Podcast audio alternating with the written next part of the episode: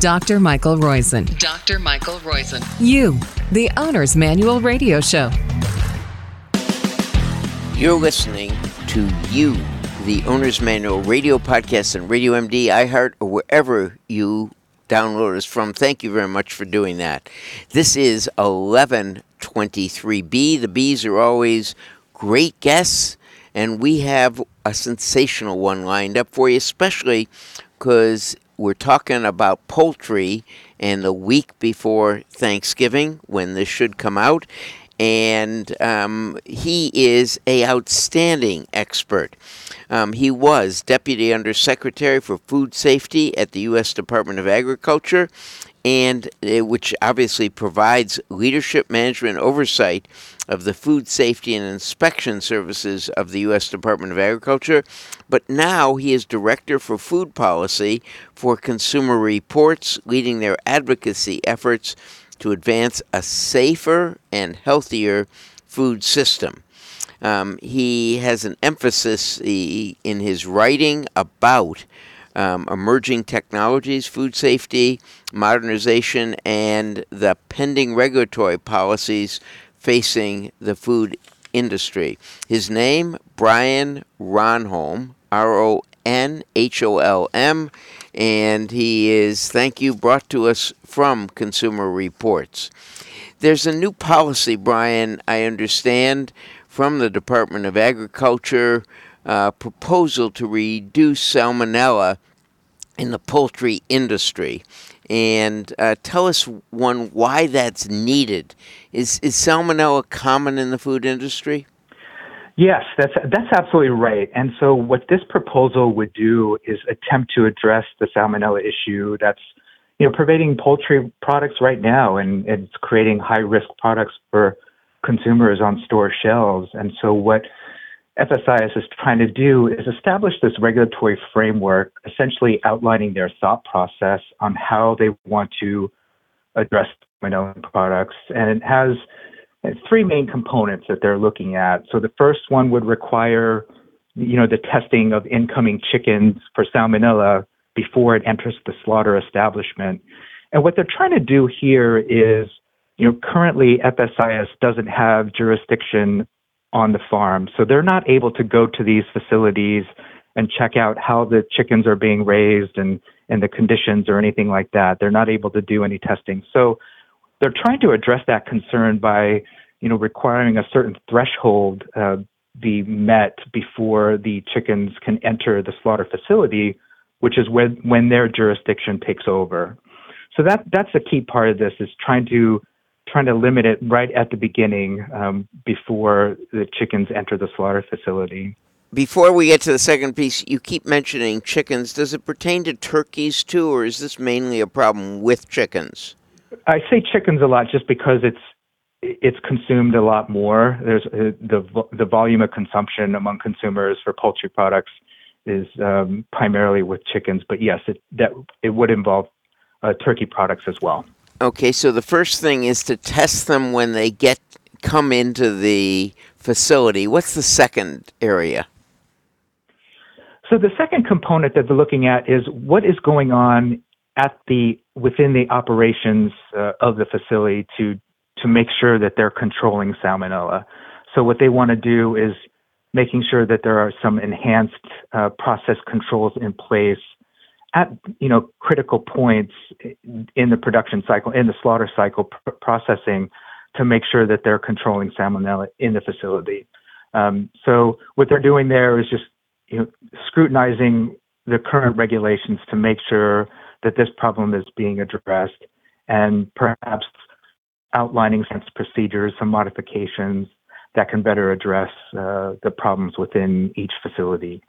And and the third change. And then the, so the third piece of this is establishing enforceable final product standards. And what they're doing here is, you know, evaluating poultry products, each one, like the parts that we buy at grocery stores, and evaluating the elevated risk of, uh, you know, the potential for human illness for each of these products, and determining, you know, what the final product standard would be for these uh, products that we buy at the grocery store, establishing that standard. And if it makes people sick, then we make sure that it's not sold to consumers. So that's the kind of the third important component um, as part of their overall framework that they'll be looking at over the next year or so. Now, let me let me go and ask: Are are turkeys and chickens um, are the parts processed in the same type of plant or the same plant, or is it usually very different plants? One and two is I noticed that in the testing, it was virtually every one of the retail establishments, whether it was Trader Joe's or Wholesome Pantry or Whole Foods or Walmart, all had contaminated with salmonella poultry. Is is that usual? Um, in other words, is it usual that um, there is a fair amount of contamination? and um, what do we do about it when we're at home? So let's take the first one. Are they uh, are they handled in the same facility usually? So they, they are typically not handled at the same facility, and it's because obviously we're talking about you know different birds. So there would be different kind of infrastructure requirements for both slaughter and processing for chickens and for turkeys. Um, I mean, th- there is obviously some similarities in the way that they're slaughtered and processed, but for the but they are done at different facilities just because you're dealing with the different size, different weight uh, of each bird.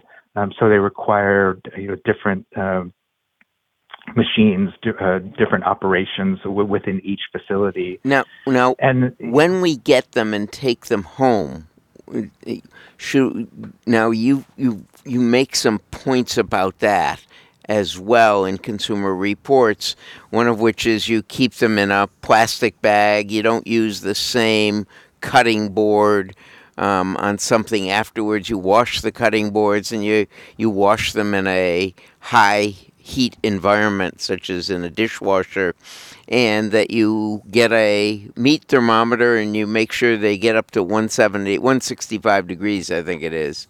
Um, did I get some of those, or or am I missing some? no, that's absolutely right. Um, you know, those are the you kind of the four main food safety principles that consumers should follow for you know all food products, really, but particularly poultry products, chicken and turkey. Yeah, as you mentioned, you know, make sure that you wash your hands before you're preparing your food, um, and making sure you're dealing with clean cutting boards. Um, you know, but you know, one thing with with chicken and turkey, you you don't wash them uh, with a sink because that has the risk of splashing kind of salmonella contamination through other uh, food uh, products that you you, know, you have at the kitchen counter. Make sure that raw products so you, and fresh products are separated. So you cook them before you, in other words, you cook them rather than wash them so that it's the cooking that gets rid of it, and that's why the meat thermometer. I mean, I have these wonderful meat thermometers. I teach food safety at the Cleveland Clinic, in fact, in our courses. So I have a bunch of, of uh, thermometers, and we always get them to 165 degrees or higher. Um, is that true with turkey and chicken? Is it the same 165 degrees? That's right. All poultry products, you should consumers should cook them to 165. That offers the the best chance of minimizing risk of getting food poisoning from from poultry products. Absolutely. Now, Brian, is there a, uh, if you will, consumer union site that, that helps us with this? Yes, absolutely. They can go to consumerreports.org, um, go to the food section, and we lay out um, some food safety tips for consumers to follow. And essentially, what it boils down to is, you know, follow the the four main principles, and that's clean, separate, cook, and chill. You know, you make sure that you wash your your hands and, and cutting boards, separate raw product from other food products. And so the last one, chill, which is after you've cooked it, you make sure it gets into a refrigerated uh, environment within a couple hours of cooking. The other point that I think that that um, I haven't seen done very much is that you keep them in a plastic bag, maybe double bag them in a refrigerator so there's no leakage, um, and you put them on a low shelf um, when you're thawing them if they're frozen, etc., so that there's no leakage or contamination of other things um, in the uh, in the refrigerator. Is that did did did I read that correctly from your site? That is absolutely right. Uh, that that is a very good way of, of minimizing further risk, uh, minimizing any opportunities that any salmonella in the in the poultry juices would spill on to other foods. And so, you know, you, you certainly want to use a plastic bag when you wrap it up at the grocery store in your shopping cart, and then uh, potentially use a different one if one is available when you keep it in the refrigerator to minimize that potential for it leaking to, to other food products that you have in the refrigerator. That's absolutely right. Um, and the other thing is, you want to throw that bag away intact. You don't want to empty it in the sink and then splash water over it because that can contaminate other things, just like the whole bird could contaminate other things, um, which is a common mistake I've been making all my life uh, that I just thought of uh, since I shouldn't empty the darn bag in the uh, in the sink either. Um, so that's very good. Thank you for uh, that. Now, um, you have any any carving tips for the for people this weekend? In other words, are you a, do you do you, do you carve your own bird this weekend? I I do not. I am I am taking the easy way out by pre-ordering uh, from a local establishment um, and and then picking it up the the night before, and where where everything is kind of pre-cut. So uh, I'm I'm kind of you know chickening out, if you will. oh, out, boo! I don't know if it will accept that pun, Brian. So we've been talking, and I should tell you that we are sponsored by the Reboot Your Age app. You can get it from Apple or Google Play stores. It helps you live longer, better, and does teach you a whole bunch about food and food safety, as well as um, what portion size and time of eating are appropriate um, for longevity. And the best way of, of getting that, of course, is the five day, 750 calorie once a month following Valter Longo's studies. And by um, Life's First Naturals, the makers of both TruBiotics and uh, bovine colostrum, neither of which have anything to do with Brian and Brian Ronholm of Consumer Reports, um, talking to us about the four principles of washing, keeping things separate, cooking well, and then chilling quickly um, that are key to preventing salmonella illnesses after or when you're going to cook a, uh, uh, a any poultry product. Thanks, Brian, very much for coming on. Caitlin, thank you for engineering. We'll be back next week as usual.